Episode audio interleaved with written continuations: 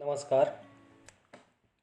इयत्ता पहिली व दुसरीच्या सर्व बालमित्रांचे गोष्टीचा शनिवार या उपक्रमामध्ये स्वागत आहे. पुस्तकाचं नाव आहे असं झालं तर?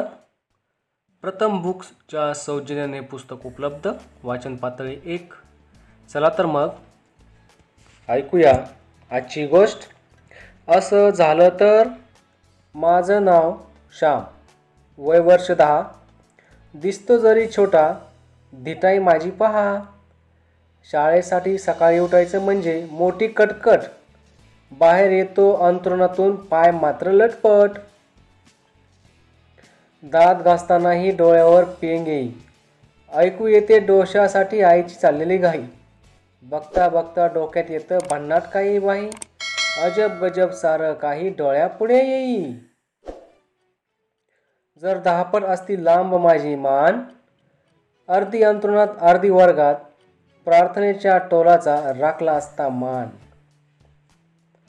जर झाडा एवढे लंबू टांग असते माझे पाय गुडघ्याशी आलेल्या शाळेला विचारलं असतं काय कसं काय?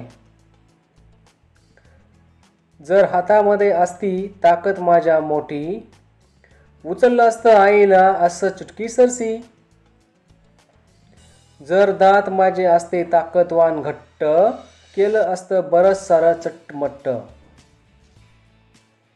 जर गोल गोल मोठं असतं माझं पोट खेळले असते त्यावर मित्र सारे लोटपोट. जर लांब सुपासारखे असते माझे कान इथलं तिथलं सारं ऐकू आलं असतं छान. जर असं असतं तेवढ्यात आई लावते सूर उशीर होतोय शाळेला. जायचे तुला दूर.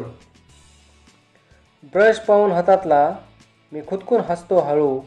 छान आमचं गुपित नका कोणा देऊ कळू. धन्यवाद.